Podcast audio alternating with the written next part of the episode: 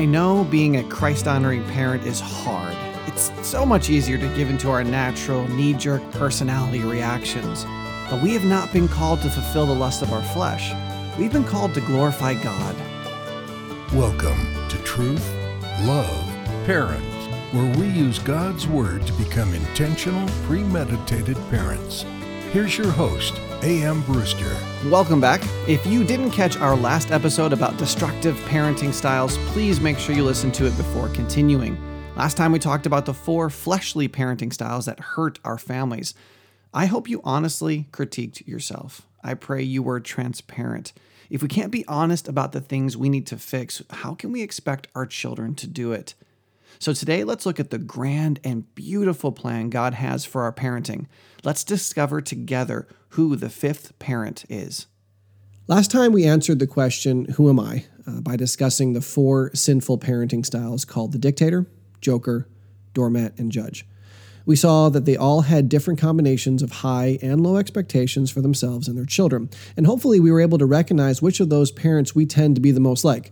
By the way, I will tell you if you weren't able to figure it out, uh, please ask your spouse. I guarantee you, once they've listened to the podcast, they will probably have a very strong opinion on which of those four fleshly parenting styles you struggle with the most. Uh, that doesn't need to be obviously a point of contention between the two of you. That should be a wonderful uh, conversation where both of you help the other one to see uh, who they tend to be like um, you know, when they're tempted to respond in the wrong way. Then we left off our discussion by uh, answering the second question who is God? Because when we understand who we are and who God is, only then can we answer the third question, which we didn't get to last time what does that mean for my parenting today? As we answered the second question about God, we saw that He is many things. Uh, he is, has communicable attributes and incommunicable characteristics. And on top of that, He's infinite and will probably spend the rest of eternity being unable to grasp his greatness. So, for our purposes, uh, we just studied God's expectations for himself and for his children. I pointed out last time that the dictator was likely very happy to hear that God has high expectations for himself and his children, and that the Joker parent was probably freaking out. Uh, we also noticed that the doormat and the judge were probably conflicted because at least half the time they agree that someone should have high standards. I'm curious to know what your initial response was, and I encourage you to share it with us in the comments. My initial response, uh, if I had heard this, would be like, "Yes, sweet." You know, having uh, my natural reaction being the dictator parent, hearing that God has high expectations, I would have saw that, seen that as a, a validation for my parenting style. Of course, I would have been wrong because uh, I also observed last time that the quote unquote high standards uh, approach couldn't possibly be the best way to parent. Otherwise, the best parenting style would be the dictator. But the truth is, there's a very huge difference between God's perfect parenting style and the other four because God's expectations are nothing like ours, high or not. So, what's the difference, you ask? Well, the difference is this God's standards are his own. You see, he sets the standard, he is the standard. Leviticus 11 44 and 45 and 1 Peter 1:16 tells us this unequivocally. You, we, shall be holy, for I, God, am holy. You shall be holy, for I am holy.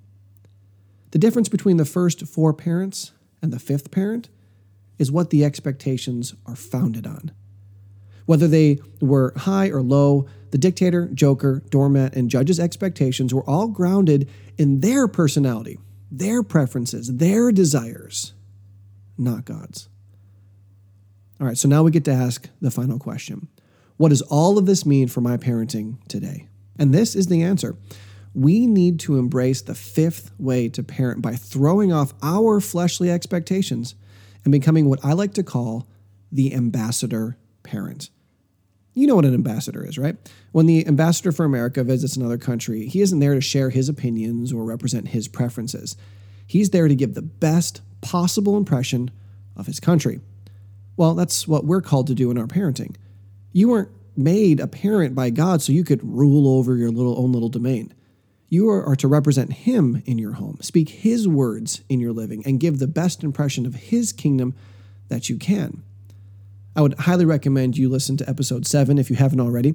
That episode is titled Stop Being the Leader, and it deals with the concept of the first follower.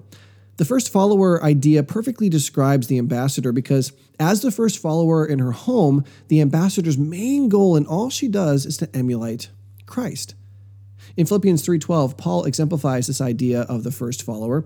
He says, "Not as though I had already attained, either were already perfect, but I follow after, if that I may apprehend that for which I am apprehended of Christ Jesus." He's saying, I am following after Christ so that I may attain to what he has expected of me.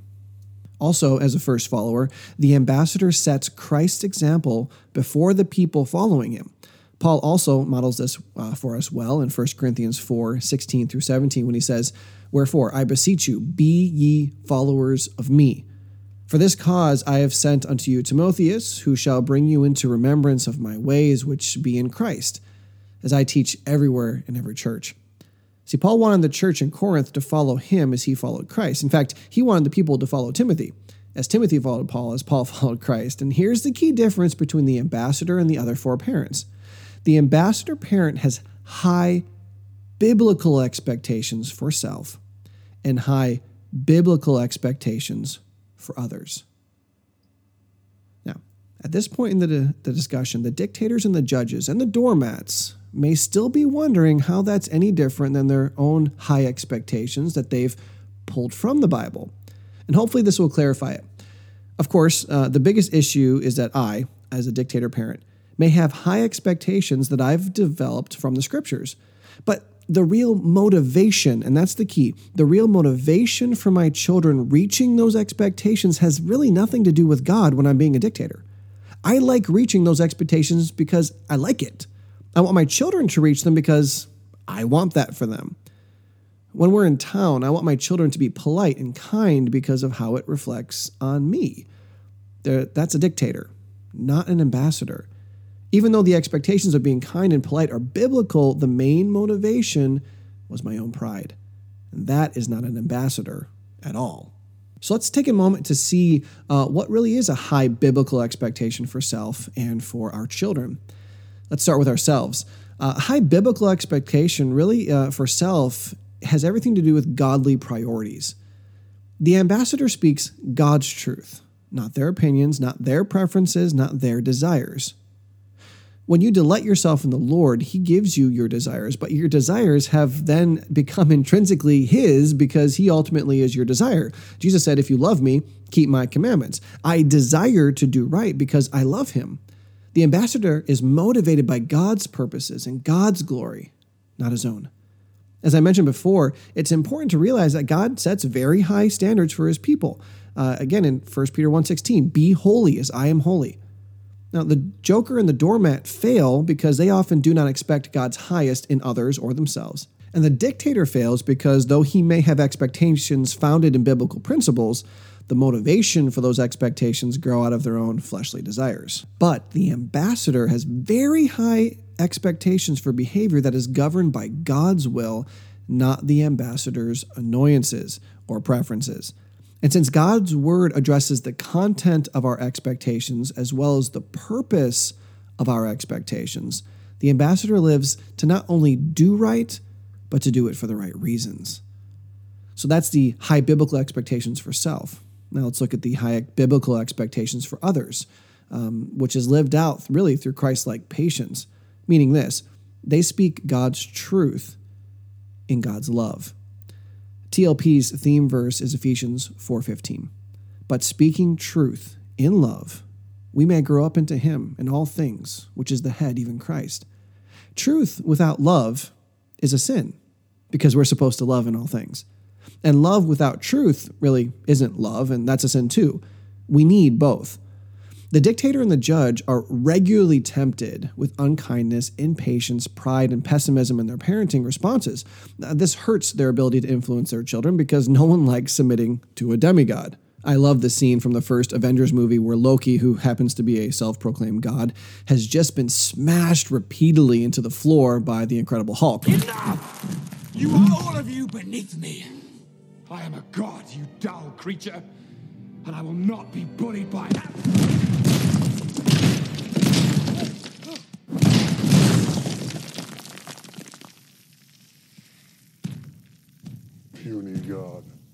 And you know what? That's that's what we are. We are puny gods, and our children are not interested in worshiping us. I've said it before. Uh, if our child is not interested in that moment of worshiping the God of the universe, what makes us think they want to worship us? And when our personal expectations are the basis for our parenting, we've removed God from the throne of our home and firmly planted our illegitimate rule in his place. If you get furious in your parenting, if you become impatient, if you get scared, uh, you can mark it down with 100% biblical certainty that you're not being an ambassador because the motivation, the purpose of your expectations isn't correct, even if uh, the, the content of the expectation may be quote unquote biblical. Because the ambassador acknowledges that the child's sin is ultimately against God, he doesn't struggle with sinful anger, hurt feelings, or fear in light of the quote unquote terrible twos or the quote unquote rebellious teens. Okay, so we've learned which of the four fleshly parenting styles we're drawn to, and we also saw that we're probably float back and forth among a few of them. We've also seen the very high calling uh, that the ambassador has. So I'd like to finalize this discussion by putting some more practical flesh on it we're going to work through a short case study and see the vast difference between the first four ways of parenting and the fifth way to parent. And this, uh, we're going to we're going to call this case study simply lying, uh, something I'm certain that all of us have had to deal with with our children. You see, the dictator parent's goal is to have honest children, and that seems okay because it sounds biblical. Uh, therefore, he will issue immediate punishment, and any quote unquote counseling he does will revolve mainly around how the child has offended the parent and or God, and how the child will fail at life with such bad character. It may even contain very biblical sounding admonishment uh, about displeasing the Lord. But when the dictator points to God's word, it will be used primarily as an unloving, blunt object with which to beat the child into a guilt trip submission, because in the end, the main goal is for the dictator to have honest children. Now, please keep in mind, this is a caricature. Not every part of this is always true of all of us, but something tells me if you're a dictator parent, as I tend to be, uh, many of those points, if we're being honest with ourselves, we can see that in the way we've handled issues in the past. On the other hand, the Joker parent has the same goal as the dictator, but she also wants a stress free home. Therefore, this parent will likely not issue correction until the lying beca- uh, begins to grate against her long suffering nature, offends her more than usual, or causes so much trouble with teachers or pastors that the Joker parent has been called into a very uncomfortable conference to discuss her child's behavior. At this point, she'll generally approach the child from a quote unquote friendish standpoint and come across very loving, but her counsel will likely lack a biblical emphasis on the severity, cause, and cure for sin that would take work, and it's easier just to have a nice chat with no follow up or accountability. She'll often point back to the child's relationship with her as the real motivation to stop lying. It's not that she won't talk about God, but it's not as easy to engender a simple, emotional, and quick response when you talk about God. And uh, the Joker parent will do all of this because her goal is to have a stress free, honest home. The doormat parent's sanity cannot survive in a house with problems. She will first question her own ability to rear honest children. Uh, then she will speak with her dictator slash judge husband, who will tell her that she needs to discipline more. Uh, she will ine- inevitably ramp up the discipline because that's the expectation that was put on her. But true biblical counsel will likely be relegated to a casual morality tale, including plenty of admission to personal guilt on the part of the parent, but little genuine accountability for the child. These techniques work when you believe it's God's will for you to work your fingers to the bone to have a pristine, honest home. Now, the judge parent secretly relishes home problems. Without them, he would have little to complain about. Being angry becomes an enjoyable prospect for the judge. So when the children start lying, he would probably let the consequences fly if he didn't feel at least a little guilty about the lies he's been telling recently at work. Or he may just let the consequences fly, and all the while his child will be unable to shake the thought that his parent is just a giant hypocrite. Any quote unquote counsel would likely come off very terse, judgmental, and unloving.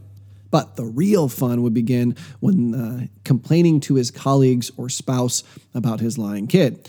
This is true because the judge may want to have honest kids, but as long as he can soapbox to others about the ills of the world, uh, he'll feel much better. However, the ambassador's goal is not a problem free home. He knows that's an impossible goal. His goal is not even to have an honest home. He knows that goal is far too below the standard. His goal is a Christ honoring home where sin is handled in a biblical way that promotes spiritual growth and glorifies God. Therefore, he would definitely give premeditated consequences for sinful behavior, as, it is not only his job, but it is a necessary part of the child learning that sin will hurt him and everyone else close to him. At the same time, the ambassador parent will realize that consequences are alone impotent to effect real change, and would then spend the bulk of his time praying for his child and, and, and focusing on God's word and intentional discipleship with the child. The ambassador would admonish the child from God's word, helping him see that the root of his lying was not merely fear or malice, but a deeper and far greater misunderstanding of who God is. His counsel will not be used to tear down, but to edify with truth. The child likely could not help but see that his parent cares for him in his relationship with God. The ambassador will then happily look for opportunities to reconnect with his child about his honesty uh, with, with, a premeditated desire uh, for discipleship and growth. But before we finish up here, I need to clarify something. I said earlier that wanting a quote, honest home would be an inappropriate goal because it is too base a standard. And this has likely confused people. Uh, here's how I used to explain it to my class of 90 junior high Bible students. I often would ask at the beginning of the year what their goals were for the school year. A number would admit that uh, they wanted to get good grades. I'd land on that one and survey the class to see if, quote, getting good grades was a good goal. 98% of the class would agree, and I'm sure you can guess who didn't. Anyway, I would then explain that getting good grades should not be their highest goal because it's not a good one. I'd let the idea marinate for a moment and then I'd explain. Any goal that can be achieved in a sinful way isn't really a good goal. I can get good grades by cheating. I can get good grades by trusting in my own strength and ability to do well. I can get good grades by blackmailing my teacher or hacking into the computer. Uh, you see my point. So then I would submit to them that the best goal they could have for the year would be this. I, I told them that the goal should be to glorify God in their schooling. To solidify the concept, I asked them what would happen if they did their best to glorify God when they were in class and doing their homework and taking notes and studying and taking tests and writing papers. You know, junior hires are very intelligent because 100% of them agreed that glorifying God in their schooling would likely result in good grades. And that's the difference. I can make sure my kids obey the Bible, but I can do it in the wrong way. I can work to have a stress free home, but I can do it the wrong way. My highest goal in parenting should be to glorify God with my life and help my spouse and children do the same. That is the essence of agape love. And you know what? You can't accomplish that goal the wrong way. But I've heard it before, and I can hear rumblings now. Wow, that sounds hard. I didn't realize that's how parenting was supposed to work. I didn't think I was signing on to be a professional counselor slash theologian. How can I be expected to do all of that every time my kid sins? Well, here are your five options. You get to choose. If your goal is to have obedient children, the dictator parent need only apply a strong hand of discipline in the home to scare the kids into obedience. In the event of any infraction, a swift and weighty punishment should prevent any further issues. Overall, the dictator's commitment to discipleship is low. Uh, behavior that meets the parent standard is paramount. However, as the kid gets older, uh, you're going to have to work hard to keep them scared. Eventually, you may be shorter and weaker than they are, and eventually they're going to leave. So think really carefully about what you're going to do then.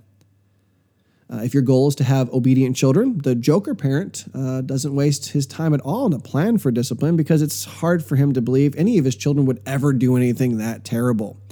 Issues that come up can normally be wrapped up over coffee because stress free equals happy. No discipleship necessary as long as everything is fun and simple.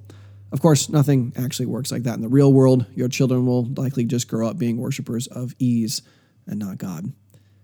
If your goal is to have obedient children, uh, the doormat parent will commit significant amounts of time coming up with charts, systems, spreadsheets, lessons, and methods gleaned from parenting podcasts to stem the flood of discipline issues in the house. Much is committed, but behavior management is more important than discipleship because one can only do so much. This is the parent who says, if you want something done right, do it yourself. So they clean their kids' plates when they leave them on the table, they fold their clothes, they do their homework, and they basically teach their children that mom and dad are there to worship their kids. Kids get to do whatever they want, and mom and dad will kill themselves making sure the house continues to run. Or if your goal is to have obedient children, uh, the judge parent would love to borrow heavily from the dictator's playbook, but instead we'll find that dedicating large amounts of time discussing the child and their problems with their spouse or the child's youth pastor uh, should do the trick because it will encourage them to do the hard work by taking a stronger hand in the child's discipleship. The commitment to personal discipleship one on one is very low uh, because it's easier to expect someone else to do it than it is to do it yourself. Uh, this parent will likely ostracize their children due to their overwhelming hypocrisy. And though someone else may be encouraged to be the ambassador their child needs, uh, the parent's investment for eternity will be non existent. And maybe one of those resonated with you. Maybe in your flesh, one of those was like, yeah, that sounds like an easy way of getting, yeah, you know what, that's not good at all. So maybe we could just choose to be the fifth parent. You don't ultimately want obedient children you want Christ honoring children. The ambassador must commit everything to discipleship. No time is his own, no method is his own. His every meal, interaction, and game is dedicated to fulfilling his Lord's great commission. Much effort will be expended to point his children toward truth, both in formal training and informal relating.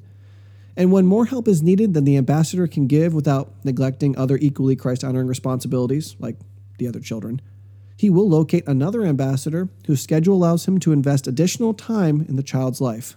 The beauty of this choice is that you have God's divine promise of power to accomplish it because you're actually accomplishing your God given mandate disciple your children. Now, that's not to say that every ambassador has God loving children. Yahweh, the perfect father, had children who rebelled. You know, the nation of Israel. But by being the fifth parent, the ambassador parent. At least you're not getting in the way.